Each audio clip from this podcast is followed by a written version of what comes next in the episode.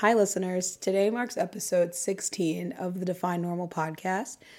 This week it's a solo episode. I'm just sharing my feelings on all the recent happenings in the world. Um, as you know, Daunte Wright was shot in a Minneapolis suburb, and it's been a heavy week. It's only Wednesday, so I recorded this episode this morning because this is what I want to talk about again, it's like it feels weird to talk about anything else, to be honest. And I just feel like, and I mean, as you can probably hear in my voice through some of the episode, I'm just having a hard time processing that this keeps happening. I'm having a hard time processing that we haven't learned anything as a country from Breonna Taylor, from George Floyd, taking it back to Sandra Bland. I mean, I could just sit here and, and roll out a list of names. And so I am struggling to hear another name in the news and I'm struggling to show up for other aspects of life. I mean, it's hard to open a laptop and and answer emails and uh, show for people and just like smile um, when some of this is going on. And so, in the episode, I get into what it means to me, some of my interactions with the police, some of my family's interactions with the police, and just like how it's weighing on my mind. I want to start the show off this week with a quote from Quinta Brunson. Being black is having a good day, then seeing another black person was killed for no reason. Then you have to think about that all day or don't and numb yourself. It is a constant emotional war. If you haven't heard already, which I'm sure you have, Daunte Wright, a 20 year old black man, was killed in Minneapolis during a traffic stop. I think it's been a long year in the midst of a global pandemic, but it's even been a longer year with the routine killing of black and brown bodies. It doesn't get easier to process, and I have been thinking since the news hit, and I mean, even beyond that, I was watching the George Floyd case because, of course, 10 miles away from where George Floyd was killed is where Daunte lost his life. And it's been hard, as it is always, to watch the news stories, hear the outcries from the community, um, hear his mother talk about how she was called, like, he called her when he got stopped. He called her when the traffic stop happened. And it was hard to hear his girlfriend say, like, this baby is going to grow up without a father. And there's the importance that a father plays in a child's life. And just to see all of that was taken away from them because of a routine traffic stop where the police officer who's been a police officer for almost as long as I have been alive cannot distinguish between a taser and a gun. The story has been heavy on my heart all week, mostly because as a black woman, I thought about my own interactions with the police, right? Like, I don't feel like I've always had an innate distrust for the police. I was reflecting on times that I've been stopped um, I remember getting stopped by a police officer. I was speeding on the way to my high school job at a restaurant, and I was getting on the highway.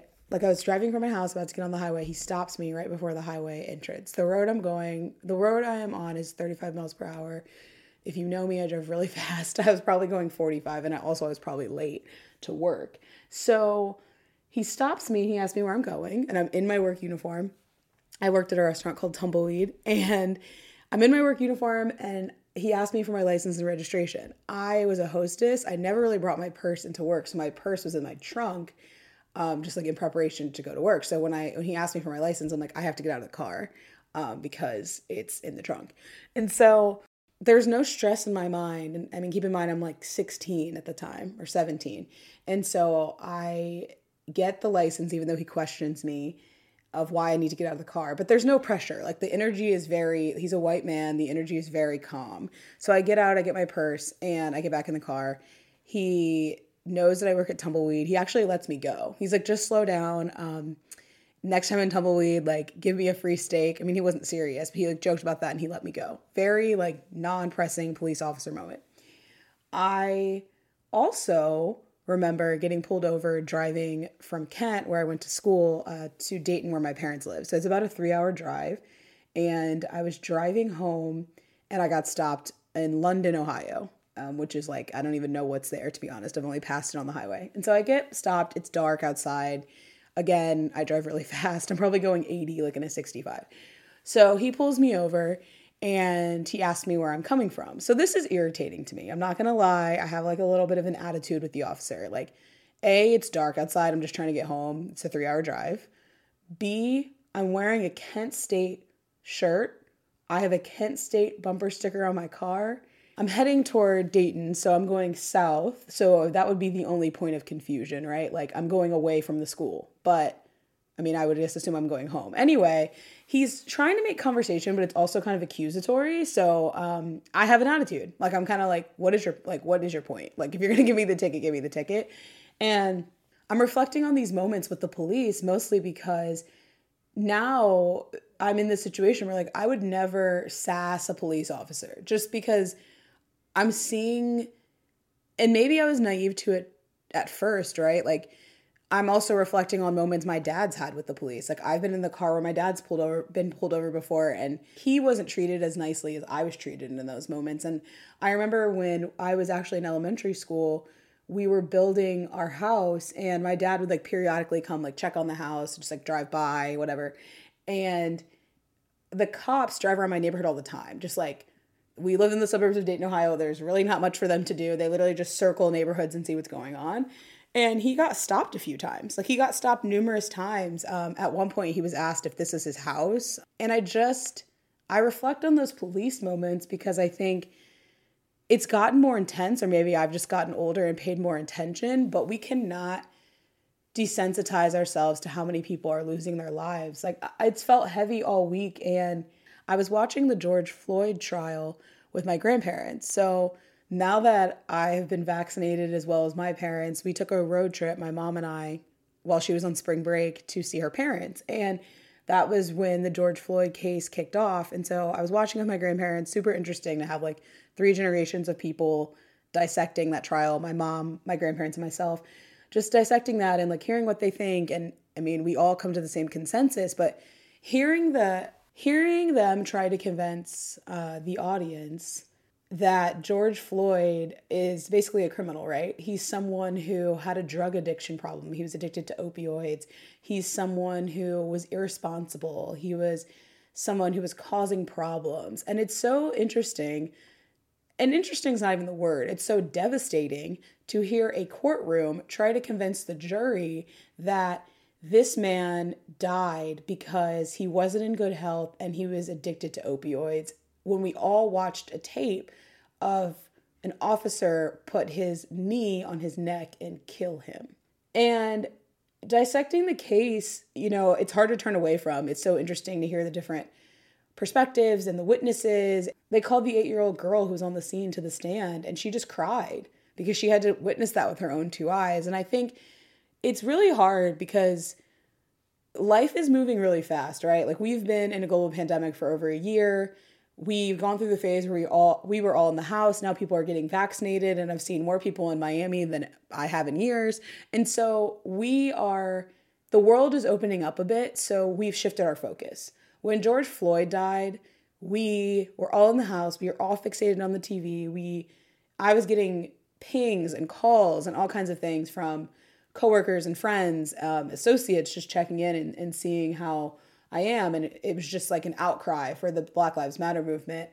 And I'm seeing people obviously are upset about Daunte Wright, but I think at the same time, there is this, there's a different feeling just because we're able to move around again. Like in this week, I felt like it's not really being addressed. And, you know, I don't want to generalize because everyone's community is different. Obviously, my Black friends and I, we don't always want to talk about this. Another black person has died. Like it's hard to digest. I think sometimes there's we don't have the energy to keep having this dialogue.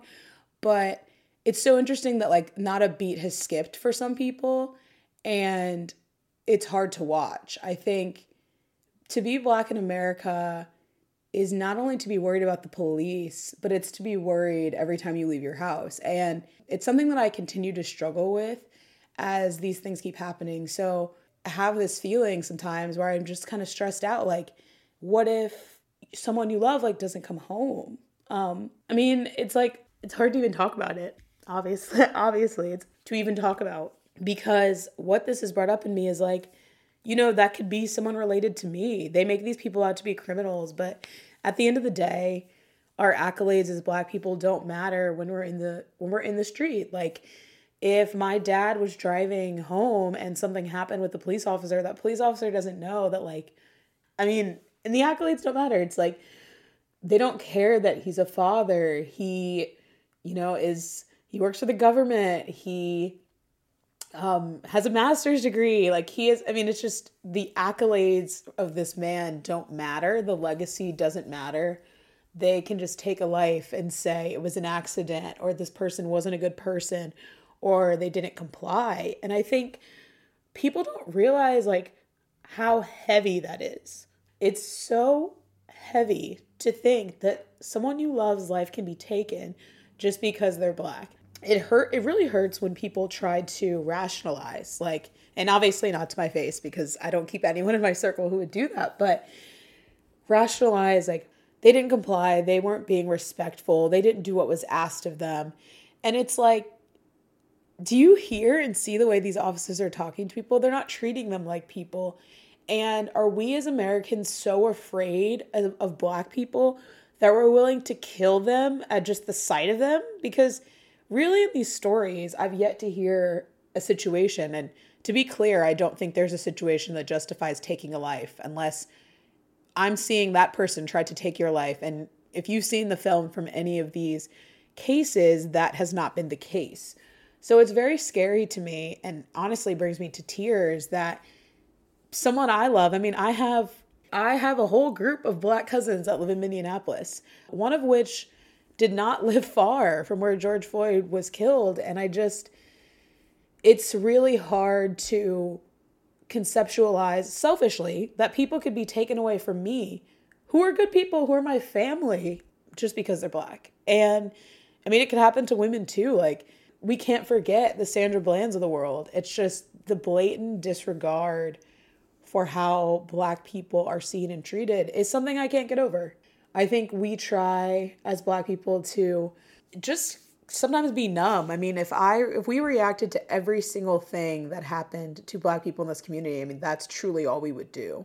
It's terrible the things that are said, the people who are killed, the microaggressions, but seeing these things on the news are just damaging and I think it's really hard that the world keeps orbiting. So, you know, you're expected to like open your email and go to meetings and show up for people and just be a certain way and it's like no this is really really hard to watch. I think some people will question you know what does it have to do with you? You didn't lose a family member but it's like i i could. Like i i mean i could these people you know what if one of my cousins what if one of my several black cousins most of which are around my age in Minneapolis were driving around and during a routine traffic stop, this happened to them. I mean, it, it shouldn't take it hitting your personal family for you to understand the weight of this. And for white people, I have to say, like, for my friends, for the people I know, I mean, there's just no question that they're supporting the movement and speaking speaking up.